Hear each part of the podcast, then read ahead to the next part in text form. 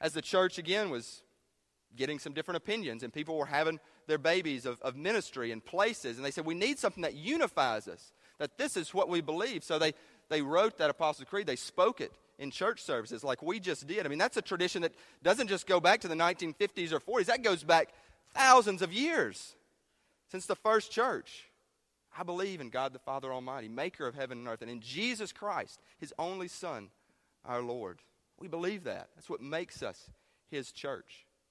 So he's saying, hey, I want my church, my global church, from Israel and Palestine, going into Europe, to America, now to Africa, Asia, South America, all over there. I want them to be one, God. I want them to be one. And yes, throughout the years, we haven't been one. We haven't. And we haven't shown the world, as Jesus said, we haven't shown the world that God sent him because we were one. There's been divisions and denominations have started. And, you know, we're, we're, we're broken, flawed vessels. We're not perfect. And so division happens, and again, denominations crop up. And whether you've been a Baptist or a Methodist or a Presbyterian, and, you know, we still all believe in Christ, but sometimes I wish that more denominations, more, you know, more, I'm not going to use the word factions, but these divisions that have sprung up, wish they would partner more, wish they would work more, wish we would be more one as Jesus' church. But so often we fix in on, on you know, this little avenue, this little way, and we call it a denomination or we call it, you know, our baby, and, you know, and we don't see the bigger picture. We don't see the larger picture that we're one in Christ. That's what he wants. He wants us to be one church, totally, completely. Now, he also wants churches, individual churches, to be one, as in God gives the pastor and the leadership a mission and a vision to share his gospel, to do it in different ways.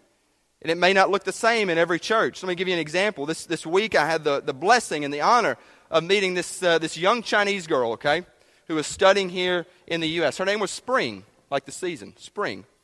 And we were in this small group. I was at a conference. We were in this small group, and we were sharing about, you know, where God was leading us, what we were going to do. And, and Spring said, well, you know, I'm from China. And her English wasn't great. She said, I'm from China. And you know, I feel called, my church feels called to, to spread the gospel of Jesus all over China. She said, you know, you guys hear about all these Christians in China, these millions of Christians, but there are two billion people in China.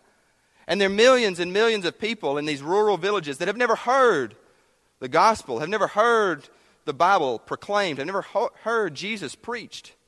And she said, We want to Christianize China through house churches. And she said her church started in a house, very much like, like Bellwether did, meeting in a house. But she said we were committed to a mission of multiplying house churches, only going through house church. So one house church, she said, all of a sudden became three house churches. And then those three house churches all of a sudden became 10 house churches. And they've grown and grown in house churches, spreading the gospel all over China. And then I had to follow her and say, you know, what I was doing, which was, you know, kind of put me on the spot because, I mean, that's a great vision. This, this simple, um, just Chinese girl, she said, we want to spread the gospel of Christ all through China, through house churches. That was their mission, and their church was with it, and they were, they were moving forward in it. So Jesus wants his churches, his individual churches, to be one, to be together, to be united. When those churches are united, then it's more powerful and more pur- purposeful and they can move united. And they can, whether it's multiplying through house churches or just spreading the gospel, whatever that mission is, if, if people are one, if the church is one, then they can accomplish it. So Jesus wants his global church to be one. He wants individual churches to be one. He wants us, this church, Bellwether, to be one. He wants us to be one, united in, in mission, in purpose. And if you have your opinions or if you have your babies, that's okay but that we're moving forward together as one church, His church. So, we're going to talk today about what our purpose is, what our mission is, what our, our being one is about. And it starts with Jesus, it starts with proclaiming Jesus as Savior. Someone said to me this week, he said, Do you preach like a dying man to dying men and women? And man, that like that hit me like a ton of bricks. Do you preach as a dying man? Because the way the world is, I mean, I could, I mean, I, I mean, I hope I don't, but I could literally die today, or I could die tomorrow. I mean, I don't know what God has for me. Do I preach like this is the last sermon I would ever preach in my life? And do I preach to people who are dying? I mean, we're all dying. I mean, when we're born, we start the process of death. You, men and women, young and old, you're dying right now. You're on the road to death. And do I preach to you like you are dying with the importance of knowing Christ, of proclaiming Christ? If you died today, yeah, we, we hear that slogan if you died today, would you know if you went to heaven? Well, listen, if you died today, would you know that you would spend eternity in heaven? Or if you died tomorrow?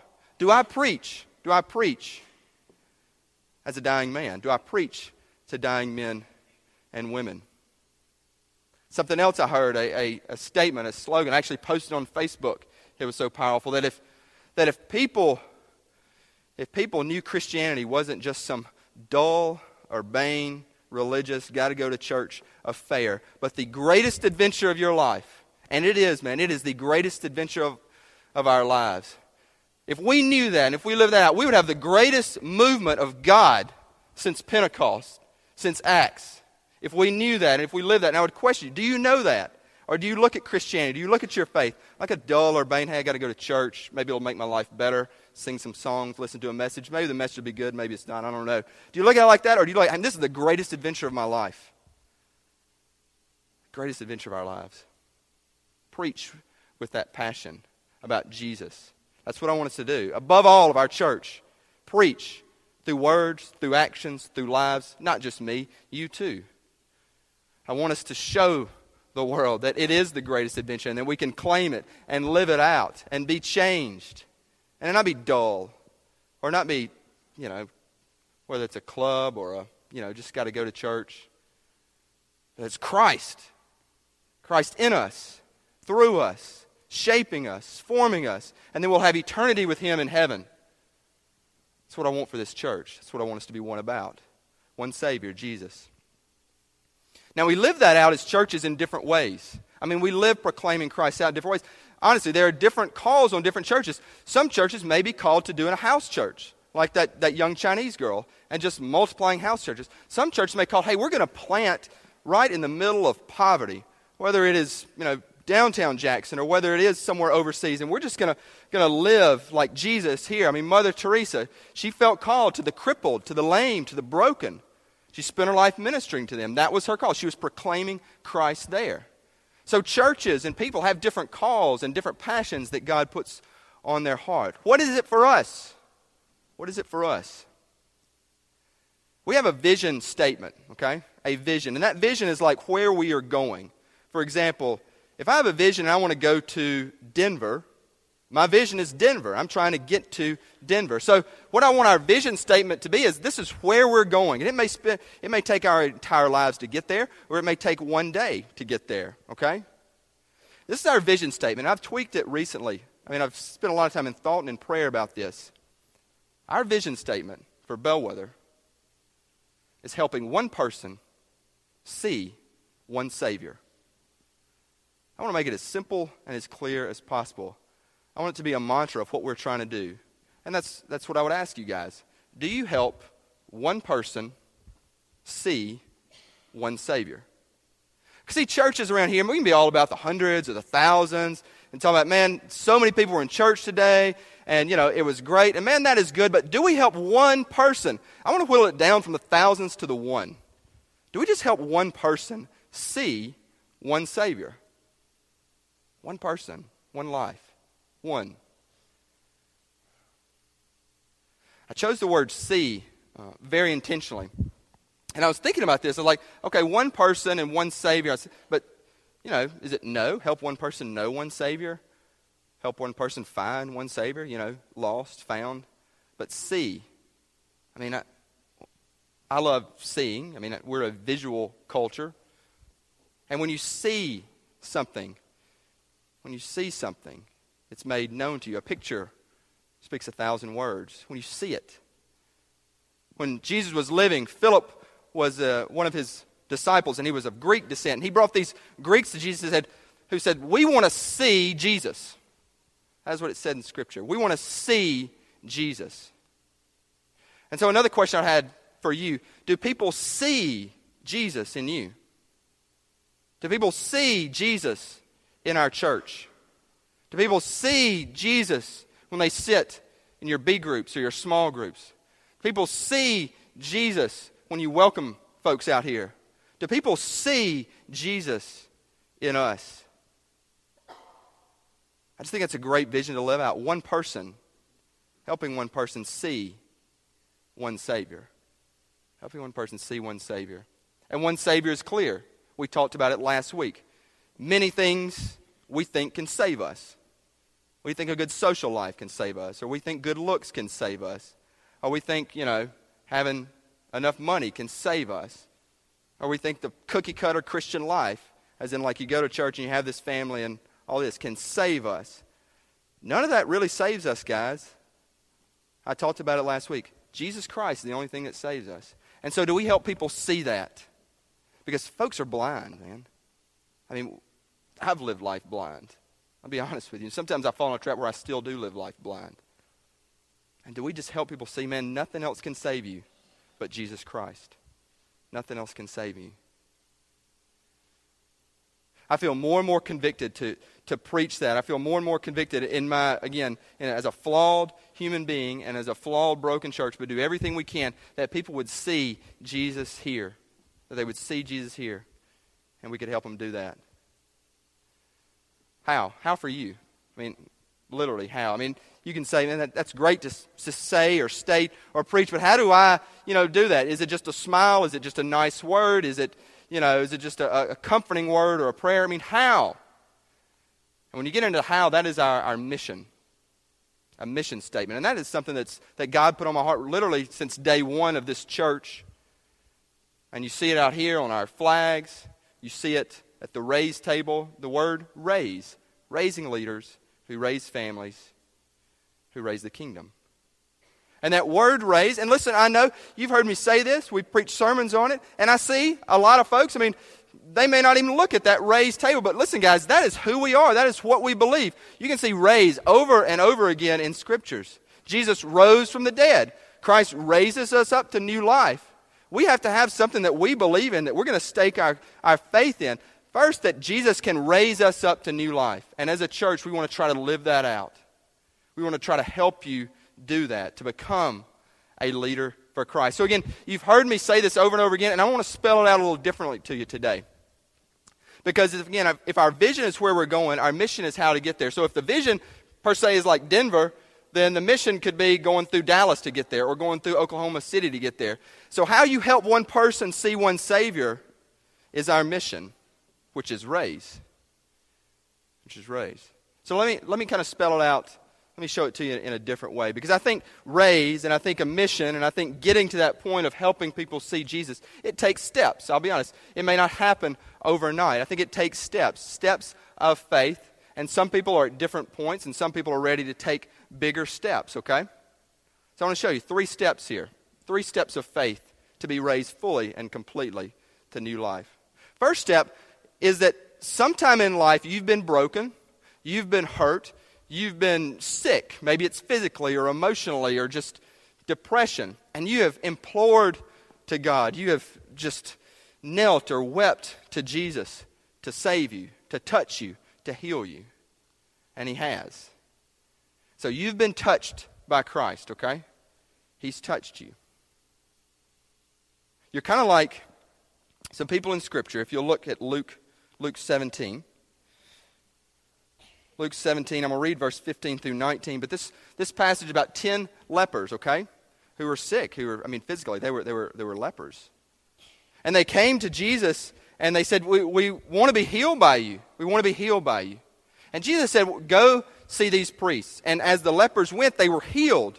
I mean, they were healed just for whatever reason. Jesus decided not to heal them there in person. He said, Just walk this way. And they were healed.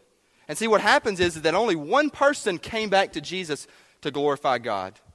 Ten were healed, nine did not come back to Jesus. And here what Jesus says, verse 15, this is Luke 17. He says, Now one of them, when he saw that he had been healed, turned back, glorifying God with a loud voice. And he fell on his face at his feet, giving thanks to him. and he was a Samaritan. And we talked last week about how Samaritans were outcasts in society. Jesus answered and said, Were then ten not clean, cleansed? The nine, where are they? Was no one found who returned to give glory to God except this foreigner? And he said to him, Stand up and go. Your faith has made you well. And the point I want you to see is so many of us, then, guys, us, okay? I've lived this way. We're touched by Jesus, we're healed by Jesus, we leave, and we don't come back. Maybe this is Sunday school. Maybe this is, you know, I don't know, seventh or eighth grade confirmation as you grew up. Or maybe it's, it's being baptized. You are touched by Jesus. You, you feel his power. You sense his spirit. He speaks to you, and we leave. Okay? So, you know, for all intents and purposes, you can say you're saved. I mean, so many people around the area say, man, I'm saved. I know Jesus. And, you know, they might show up in church Christmas or Easter. This is not bad mouthing them. This is saying this is how it is. We're touched by Jesus, we know him, and we leave. And I'm saying these folks, they've taken one step and they need to go further. And some of those folks may be you out there. You may need to go further. You may have been touched by Jesus. You may say, Well, yeah, I've had that moment. But you never came back to him. You never came back to glorify God. You left. You were saved. He, he touched you. He saved you. He healed you. Whatever your whatever it was. And you didn't come back. Second step. Some of you, some of us may have come back. We've said, man, he, he healed me. He, he cleansed me. He's shaping me. He's growing me. And you may have been willing to take another step to follow him, to give to him, to serve him, yet, or but, you won't give him your all. And a lot of us, and I've been there too, and I struggle with this probably more than anything, if you want me to be honest. Serve him, follow him, but don't give him our all. We're like the rich young ruler. It's right in Luke 18. This rich young ruler comes to Jesus. He'd spent his life learning Scripture, following God, trying to serve God. He had been given leadership roles, he'd been given wealth. Maybe he, he grew wealth. We don't know. But he had money and he had position in society. And so he came to Jesus. Obviously, he had a strong faith, okay? Because he asked Jesus, What do I need to do? What do I need to do to follow you? And Jesus says, Do you not know the commandments? And he kind of listed out the Ten Commandments love God, love your neighbor, all of these things. And the guy said, This rich young ruler said, Yes, I've done them since childhood. I've loved people, I've honored my parents, I haven't robbed, haven't murdered, haven't done anything like that. What do I need to do? So Jesus pushes him further. Pick up in Luke 18, verse 23, 22, excuse me. Jesus heard him say this, and he said, One thing you lack. Sell all you possess, give it to the poor, and you will have treasure in heaven. And come, follow me. But when he heard these things, he became very sad, for he was extremely rich. Now, I always believe that this passage, you know, if you have money, if you have means, or if you have wealth, you know, Jesus is not necessarily calling you to give it all away, but he might. He might be. I do believe what Jesus is saying is do you give your first to me? Do you give what I've given to you, your first back? I'm reading through the book of Nehemiah right now, my own quiet time, my own devotion time. And there's uh, several chapters in Nehemiah just talk about how they glorify God. And so they give everything that is first to God. They give the first of the crops. They give the first to the best animals. They even give, listen to this, they even give the firstborn children, not as a sacrifice, but they say this child is first. He belongs to God. He's going to serve God, whether it's in the priesthood or whether it's in the ministry. Everything that is first they give to God, and then they try to live with, with what's left over. And so my question here is if you've taken that step, if God's healed you, and then you said, I want to go further, I want to, I want to serve, I want to follow Jesus, do you give what's first in your life to Him? Do you give what's first of your gifts? Do you give what's first of your resources? Money, time, family. Do you give Him what's first? And many of us, and I say us, we don't. We hold off. It makes us uncomfortable. And we say, Jesus, I've followed you. I've done all these things since childhood. We can even say, Jesus, I'm, I'm serving. I'm doing ministry. Jesus is always going to push us. He's going to say, Give this away and follow me. Because Jesus always wants us to grow. He always wants to see that really these things that we think that are saving us, really these things that we think we need, we don't. We only need Him. We only need Him. So if you can get past that second step, there's a third step. It's everything. It's total surrender. It's say, man, I give my life to Christ. I want to give it all. I've done the rat race. I've lived for status or relationships that have just stabbed me in the back and maybe hurt by that. I need to forgive people. I've lived for money or I've lived for position or I've lived whatever whatever it is. You say, man, I want to give it all to him. And sometimes when we're at that place, when we're that vulnerable place, that's where Jesus wants to bring us. Because he says, he says, if you try to save your life, try to save your life, you're going to lose it. But if you will lose your life for my sake, you will find it. You will find it. So, can we take that step? Can we take that, that third step?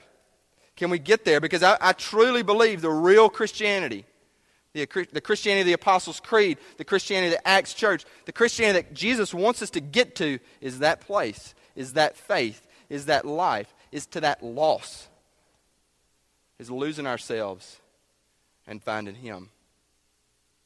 I love Paul. We talk about Peter. I also love Paul, and, and it's to get where Paul was. You know, Paul, man, he did everything right. If you looked at his resume, man, I mean, it would be so sharp, so just, you know, the schools and the, as citizen of Rome, he was in the right clubs. Paul did everything right. He was even so fervent in his faith that he killed Christians. And he says, Man, I was lost. I was the worst sinner that there ever was. But at a point, he saw Jesus. Road to Damascus. First, he was blind. Then, if you remember Scripture, scales fell from his eyes. And he saw. He could see. And he began a life where he would never leave Jesus. And he would start following him. And Jesus would start pushing him. And there would be thorns in his flesh. But he would take, keep taking steps over and over again. One last passage I want to share in Philippians, Philippians chapter 3.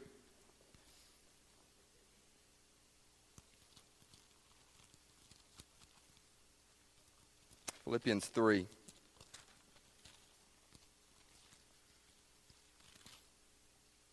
Philippians 3, verse 12, Paul says, Not that I have already obtained it or have already become perfect, but I press on so that I may lay hold of that for which also I was laid hold of by Christ Jesus. Brothers, I do not regard myself as having laid hold of it yet, but one thing I do, forgetting what lies behind and reaching forward to what lies ahead, I press on toward the goal for the prize of the upward call of God in Christ Jesus. Paul is saying, I was laid hold of by Christ. And for you guys here, let me say this you have been laid hold of by Christ. Maybe you haven't accepted him as Lord and Savior. Maybe you haven't invited him into your heart. He has laid hold of you. He did it on the cross. He did it on the cross. He did it in rising from the grave. He did that for you. He has laid hold of you. And now, what I want us to do is take steps to lay hold of Jesus. And Paul says, Hey, I'm not there yet. I'm always pressing. I'm always moving. I'm always taking steps, but I'm getting there. I can see it. And Paul says, That's where I want to go.